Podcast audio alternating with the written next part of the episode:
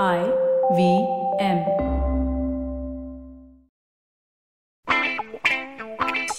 News Kids on the Block. We bring to you stories that top the nation's papers. Fresh from the Ascend International School and IVM desk. Hi, I'm Kavya, I'm Anya. And I'm Trivik. and welcome to this episode of News Kids on the Block, where we give you all the top news updates of the week. Our first story for you today comes from the armed forces and specifically about women in the armed forces. As you can see, that's kind of like this weird niche that I read a lot about. Um, so this week's news is about how the Indian Army on Monday announced that their board cleared the promotion of five female officers to the rank of colonel. So how this works essentially is that um, once you finish your junior service at the army, you enter the senior service. And in your senior service, every rank is more or less usually time bound, and then later on it's by selection. So, for example, um, if you have lieutenant and then captain in two years two years of being lieutenant you get to captain and so on and i think the last and then eventually like in brigadier major and everything it becomes as per selection so after 26 years of service um, the mandatory rank that happens is colonel and for the first time ever five female officers have been promoted to the rank but beyond just the medical legal and educational wings of the army so for example the highest ranked female in the army is a woman by the name of uh, Surgeon Vice Admiral Punita Arora, and that is just one of her many, many, many titles and names. And you know, it's it's a long list. But she works in the medical branch, and so as a result of that, you know, it, it's often misunderstood. But these uh, colonels they get promoted as a result of the Supreme Court ruling 18 months ago that any female who joined the Indian Army through the Short Service Commission were entitled to both having a command role as well as a permanent commission. So the five female officers that were approved for the ranks were uh, Lieutenant Colonels Sangeeta Sardana from the Corps of Signals, Sonia Anand and Navneet Duggal from the Corps of the Electronics and Mechanical Engineers, um, as well as Renu Khanna and uh, Richa Sagar from the Corps of Engineers. So some really exciting news, and it's great to see women excelling in these different branches of the armed forces as well. And it's definitely a huge accomplishment, and it's great to see that they're getting the compensation in terms of their work that they deserve. Well, moving on now that we've completed our uh, women in the army segment of today, let's move on to my football segment of today. I'm sure everyone listening is super excited. Yes, we are so excited. Arya, I heard that his story is about PSG, your favorite team. Do you remember the full form? Paris Saint Germain proudly. So proud of you, Kavya. You've done so well to memorize that. Three very important words. But anyway, PSG are a very big part of today's story because Kylian Mbappe, PSG's superstar, he is one of the, if not the most promising young talent in football. He is linked with a 180 million euro move to Real Madrid this summer away from PSG. Um, Liverpool all, were also interested, according to multiple reports coming out of Madrid. However, that has been dismissed by the most reliable sports journalist in football, Fabrizio Romano. He said there's no truth to those rumors and that they are simply rumors.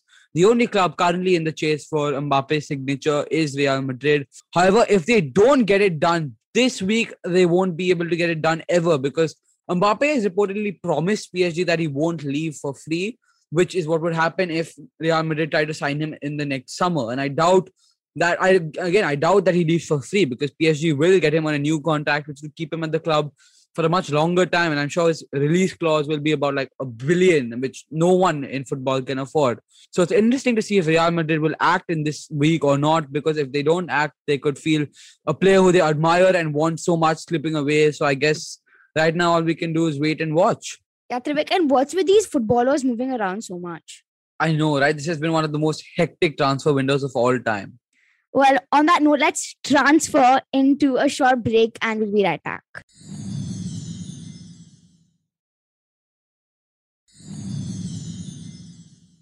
Welcome back to News Kids on the Block. I'm Trivik Hariharan, but this isn't my story. Kavya, you had something for us next? Yes, so next I'll be talking about a story that actually took place a few months ago, but was recently rehashed. Whoop whoop, old news. We love old news. But it was rehashed recently with a lot Oh. of controversy, in fact. Um, it takes place in IIT Guwahati, where a 21 year old was accused of allegedly sexually assaulting a girl who was also a student of um, IIT on the 28th of March 2021.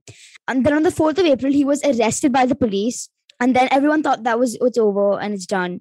But then recently he was granted bail on the premise of being, air quotes, a good student and an asset, a future asset to the state, which is really shocking because it's almost like, oh, you've raped a girl. It's fine, you're a good student. You know, you just pay bail and you can get out. It's- That is it's so like a- messed up. That should yeah, not be it is. It's it's and it's really scary, in fact.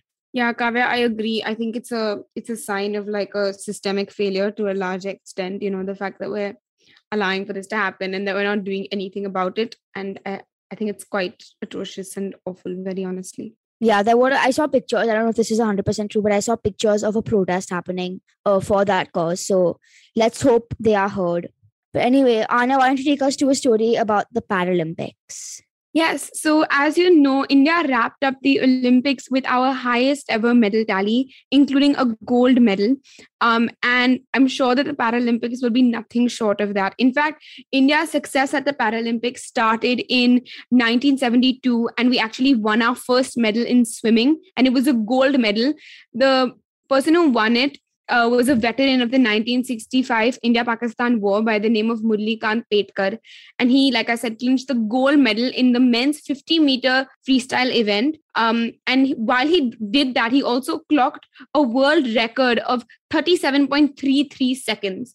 So here are a few athletes that. Um, you know you might want to try and look out for india's contingent this year i think is over 54 um, athletes going in so, firstly, of course, we have Devendra Jhajharia in the javelin throw. He has won not one but two gold medals already, and he'll be looking to not only win his third but make it a hat trick, which would be incredible and such. You know, it's just such an incredible feat to have to be able to do that. Next, we have Pramod Bhagat, who will be competing in the maiden event of badminton um, at the Paralympics. So we'll be looking for him as well. We also have Mariappan Thangavelu, who is a high jumper and he is also the defending champion. He had won a gold medal in uh, Rio in 2016. So that's another athlete to look out for. And lastly, but of course, not in the least at all, like I said, at least 54 athletes. And lastly, we have Avni Lekhara, who participates in the 10 meter rifle event. Uh, she's currently ranked number five in the world. And this is her debut Paralympics. So let's we'll definitely be cheering on all of our para athletes just as we have been for our olympic athletes and you know we can we'll be able to not only watch our past history like i talked about but also see history being created in front of us It's so great to see India doing so mm-hmm. well in sports, unlike in the cricket game today. Anya, you want to talk about what's going on in that? no not not particularly we're recording this on the on the first day of the third test versus england It's not going so well. Well, let's just say that. Eight? Wow. This is why football is a much better sport to watch. Um, well, on that note, let's take a short break, but don't go anywhere.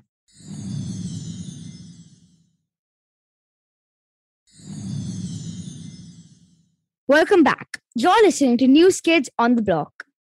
The next story I have for you today is a story that takes place in Afghanistan, where obviously a lot of stuff is going on. And ever since the Taliban have taken control of Afghanistan, the security and safety of women has obviously been very um, shaky.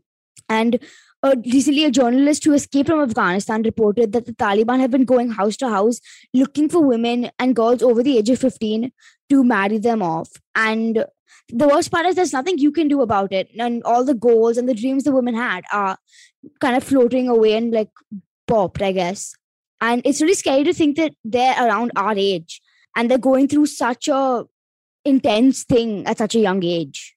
Yeah, Kavya, I, I agree with you completely. Uh, it's it's so strange and just horrifying to think about the fact that we're sitting here recording this podcast, and in the meantime, like girls are worrying about whether they'll have a chance to read a book again or see the outside world again of their own free will. Um, that being said, the Taliban has said that in their plans for the government, you know, and in their plans in general, they want women to sort they will ensure that women have basic rights under the sort of law the sharia law.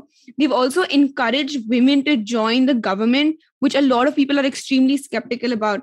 There was a twitter thread that i read by a woman by the name of aisha noor and she said that it was a long thread, but she kind of summed it up by talking about how when we talk about granting women their rights under Islamic law, you know, that doesn't necessarily mean what you think it means because in actuality, what that law is saying is that the Quran declares, and I quote here, inherit not women against their will, literally saying that women cannot be coerced. Um, it talks about how the Quran mandates that women receive inheritance or property, whereas, you know, that that's not what's happening in real life because according to her, the Taliban instead, and I'm quoting again, strips property and ownership from women um, and the, women are left unaware of their own property uh, rights. Also, if you consider marriage and divorce laws, a woman has equal grounds as a husband to, to, you know, ask for a divorce.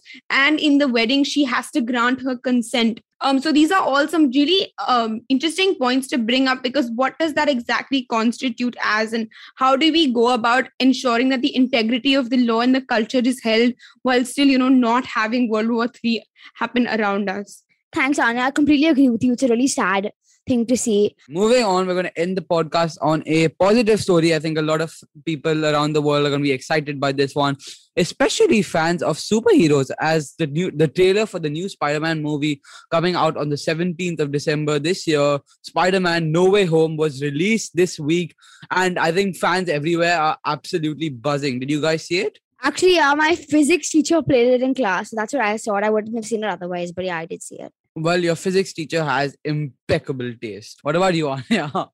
Thanks, uh, Trivika. I'm really flattered that you know my name. I, I did watch the trailer. It seems like a really great time pass movie. You know, lots of loud music, popcorn, the whole shin bag. You really said time pass. This is going to be. Trivik is offended, Anya. How best. could you? I think no, it's no, no, almost it's almost like I did that intentionally, Kavya. This is going to be the best movie of all time. This is no time pass movie. A time pass movie is Notting Hill compared to this. This is going to be- I haven't be, seen that either. I have seen it. It's really sad, made me cry. Spider Man is going to be the best movie of all time because you know why they're incorporating every Spider Man ever.